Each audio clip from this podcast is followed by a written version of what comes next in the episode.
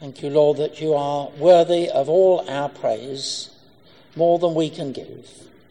And pray that as we reflect together for a short while, that we may be drawn closer to your heart of love and may find your spirit deep within us. Amen.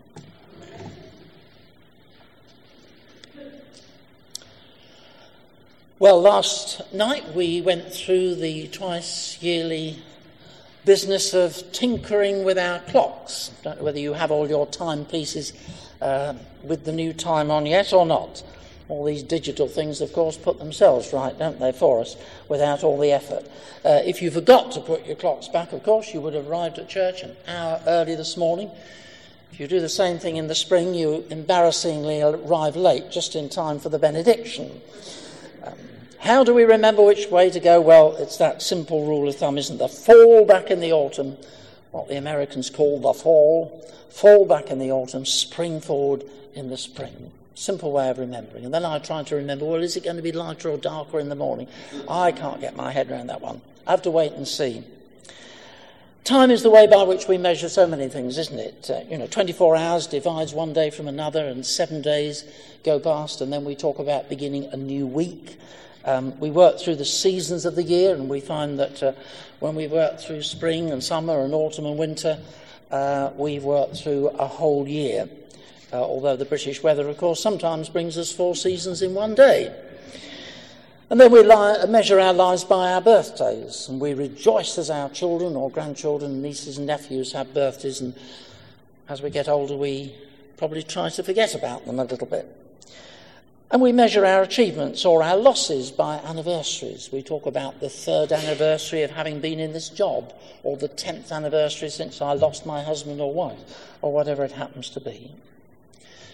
You know, there's a well known children's game, What's the Time Mr. Wolf? It's a game that's played in the playground by a group of children who gather together and follow one person who's sent as the leader in front. Have you all played this?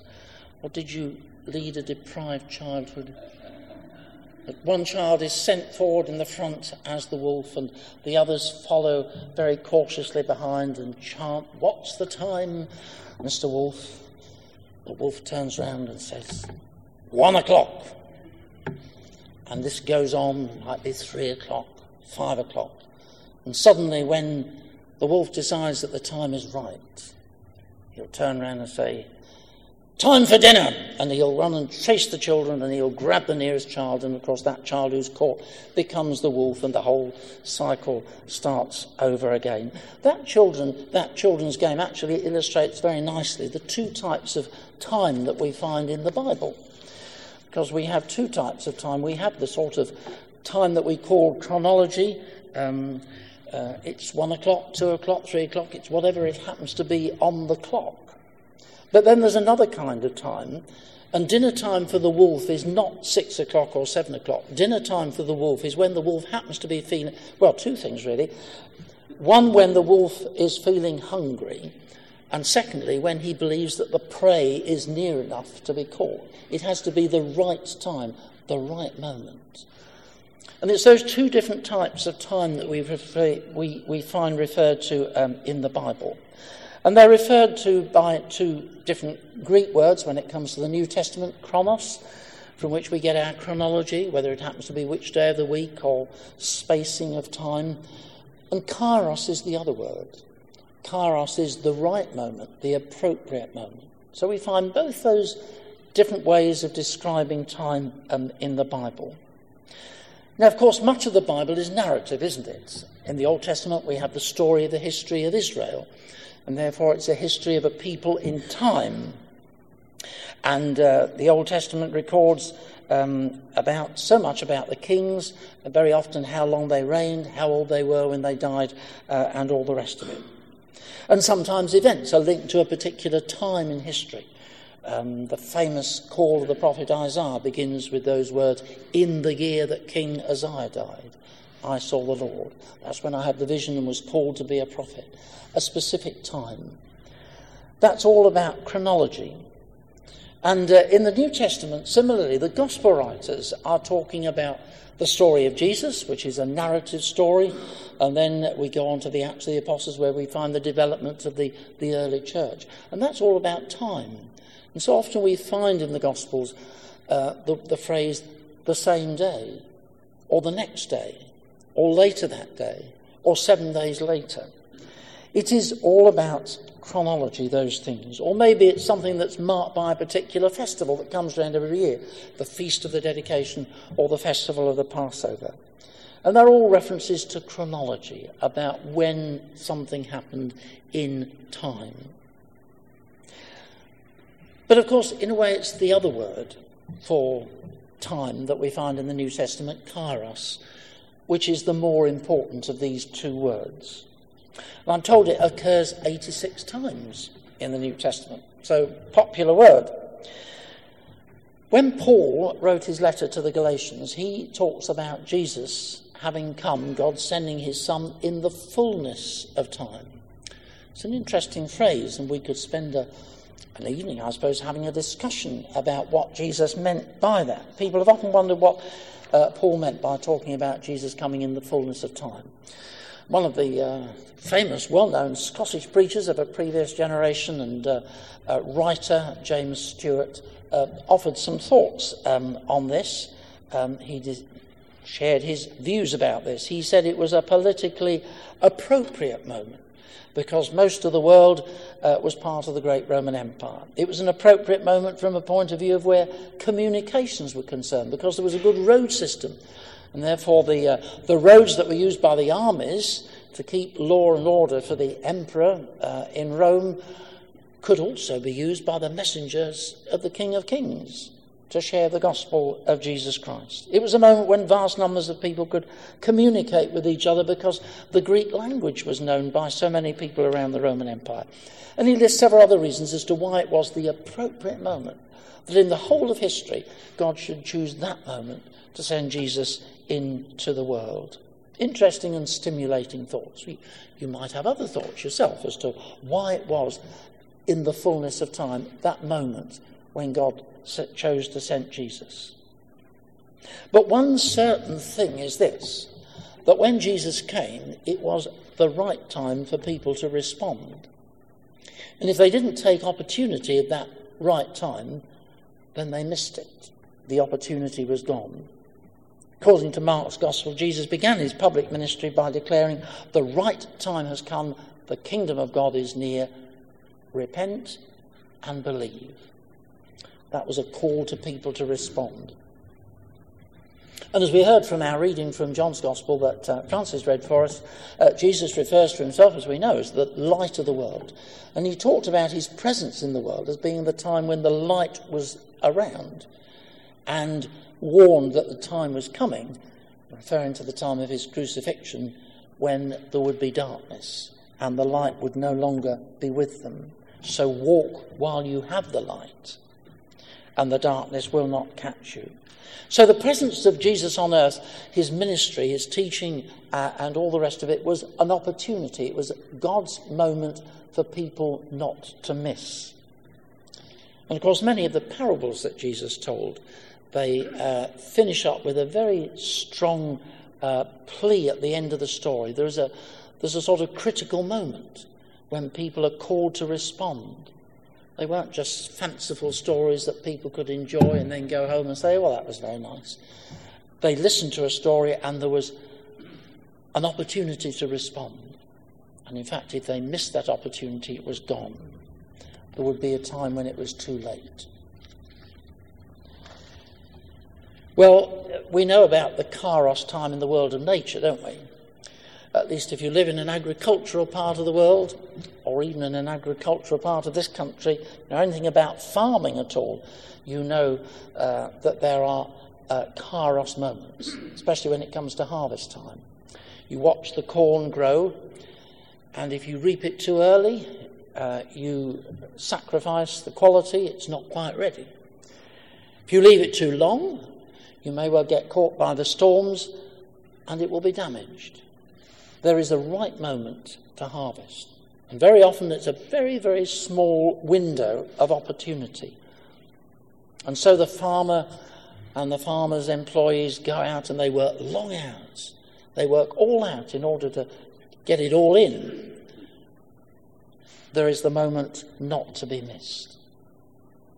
So, if we know about the kairos moment in the world of nature, it's even more important that we understand something about the kairos moment in the spiritual realm as well. You know, the word kairos has actually been taken up in the world of prisons. Uh, for a number of years, uh, there's been a kairos uh, movement in many prisons in various parts of the world, but uh, certainly here in, Amer- in America and uh, in, the, in the UK. And it's a program which is a course about basic Christianity. But it does uh, much more than just teach people about God. It aims to create, with the blessing of prison authorities, it aims to create a community within the prison where people who have committed themselves to the Christian faith can live by that rule. And uh, not only have their lives changed and redirected by Christian conversion, but have the opportunity to sustain it in some kind of fellowship together. And of course, for people in prison, that kairos moment, that kairos program, is about seizing the opportunity when things in their life have probably got to rock bottom because they've got into a complete mess over the years. And now is the moment when they can, with God's help and with an acknowledgement of God's mercy, turn things round. But the presence of the Kairos program in prison, of course, is simply a reminder to all of us that we need the mercy and the grace of God. We often need the opportunity of a new beginning in our lives. And we need to take those moments of opportunity to confess and to seek God's forgiveness.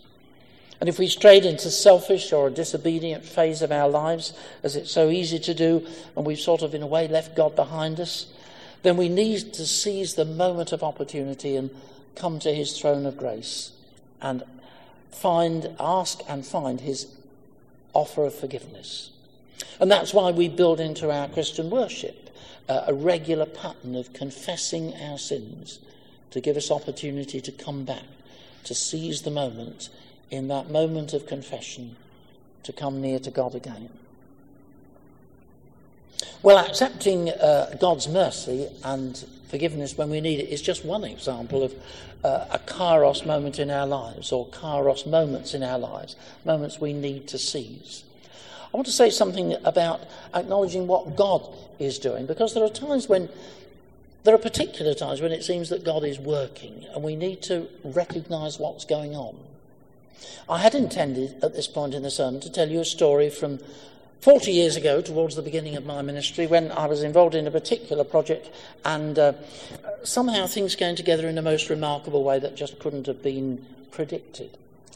But something happened on Friday that I thought, no, I'll leave that one outside and I'll, I'll tell you this story instead. Because on Friday, my wife and I had agreed to have our two youngest grandchildren for the afternoon. And then one of them said, can, can our cousin come along as well? So we had three of them for the afternoon uh, two eight year old, seven year old, and a, uh, and a four year old. And my wife said, I think we need to split them up. These two boys have been together all week. I said, It sounds like a good idea to me. So she took the two older ones to the cinema, and I took the youngest one off to a, a play centre, an indoor play centre in, in Folkestone. Uh, that was very popular with him. And it was very busy. It was half term holiday. It was a damp afternoon. So, you know, these indoor centres become very popular. And after a short moment of queuing, we were taken to allocated a table in this centre right by the big central climbing frame. And in this crowded hall, I found myself sitting next to our grandmother. And she was there with four of her grandchildren. And uh, a really most horrendous story. I mean, we just got talking because we were sitting clo- close together. Uh, and a week ago, um, her daughter uh, had a breakdown and was taken off into a psychiatric unit. Um, and she got these three boys of 10 and 8 and 6 and a baby of three months. And there were two older children in their teens. Um, and even worse than that, the daughter was the principal carer for her husband, who is significantly disabled. And she's suddenly taken out of the picture and into hospital. And grandma goes and moves in and just steps in to the breach and just tries to hold it all together during half term week. And, you know, she'd been so busy she hadn't really had chance to do anything. I'm pretty sure she hadn't had chance to talk to anybody about it. And there she was sitting next to me. We were both free because grandchildren were roaming around having a great time, not bothering about us. And she was just able to unburden herself. When I woke up on Friday morning, I had no idea that I was going to this play centre. I did just say, you know, Lord, this is your day and help us to use it in a sensible and helpful way. And then I found myself next to this woman. I'm quite sure God had engineered that. It was a kairos moment. Wasn't something I'd made, but it was a, a God's moment, a God's way of doing things. And I wonder whether these things happen. And I guess you could tell me stories of things that have happened in your life in similar ways when you felt God was in that, God brought us together, or God put me in this situation. Are we sufficiently tuned in to notice when these things happen and to say that was one of those kairos moments? Let me mention just one other kind of kairos moment. And that, of course, is the time when God calls us to do some kind of service. Because when we become disciples of Jesus, we're all called to do some kind of work. Um, for some, it's up front work in the public eye. For other people, it's more um, in the background. For some people, it's um, full time work in the church through ordained ministry. but for many, it's in home and work life day by day. But God presents all of us with many, many opportunities from time to time. And sometimes avenues of service. And the question is are we ready to seize that moment of opportunity when God gives it to us? I've listened to over the years to many people uh, giving an account of their call to ministry. And I know Tony will have done as well because as we sit in our ministerial session of synod, we hear people coming and giving, giving an account of their call to ministry. Uh, and it's surprising the number of times when people say, Well, I felt this nudging and I thought God was saying this, but I tried to put it off. And sometimes the opportunity was missed, and sometimes the opportunity was missed for 20 years. But God got them in the end, as it were. And uh, there is a moment for responding. Maybe nothing to do with full time ministry. It may be a simple matter of reaching out to somebody we meet or come across um, in the street. A number of times I've seen somebody and I thought, I wonder whether I should help them. And I've ummed and about it and I've walked on and I've turned around. I thought, if they're still there when I get back, I'll, I'll go and do something for them. Of course, very often they moved on by that time. The opportunity has been missed. God gives us these opportunities, presents them to us sometimes, puts us, puts people in our way. So, whether it's a matter of accepting God's grace for in uh, needing that moment, the appropriate moment of mercy, whether it's recognizing what He is doing around us and maybe drawing us into, or whether it's responding to some particular kind of call to action for Him, it's important that we stay sufficiently in tune with God so that we don't miss those opportunities, those kairos moments, the moments when God wants to do something in our lives. Those of you who come to church on Sunday mornings here will know that uh, Martin Atkins, our superintendent minister, has a habit now, um, almost, I think, every Sunday, of saying, as we come to the end of the service, maybe before the last hymn, maybe just before the blessing, if God has spoken to you this morning, or if you've come here with a burden this morning, or if something has happened, or if God has touched you through the prayers, or if something is disturbing you in your life, then we have a prayer team at the front of the church at the end of the service don't miss this opportunity of doing business with God before you go home. I think that's Martin's way of saying there may be a kairos moment in your life this morning, and if there is, then don't go home without seizing it. And so I take that invitation to mean precisely what we've been thinking about this evening. There are kairos moments in our lives God's special times for us. And when they come, we need to make sure that we don't miss them.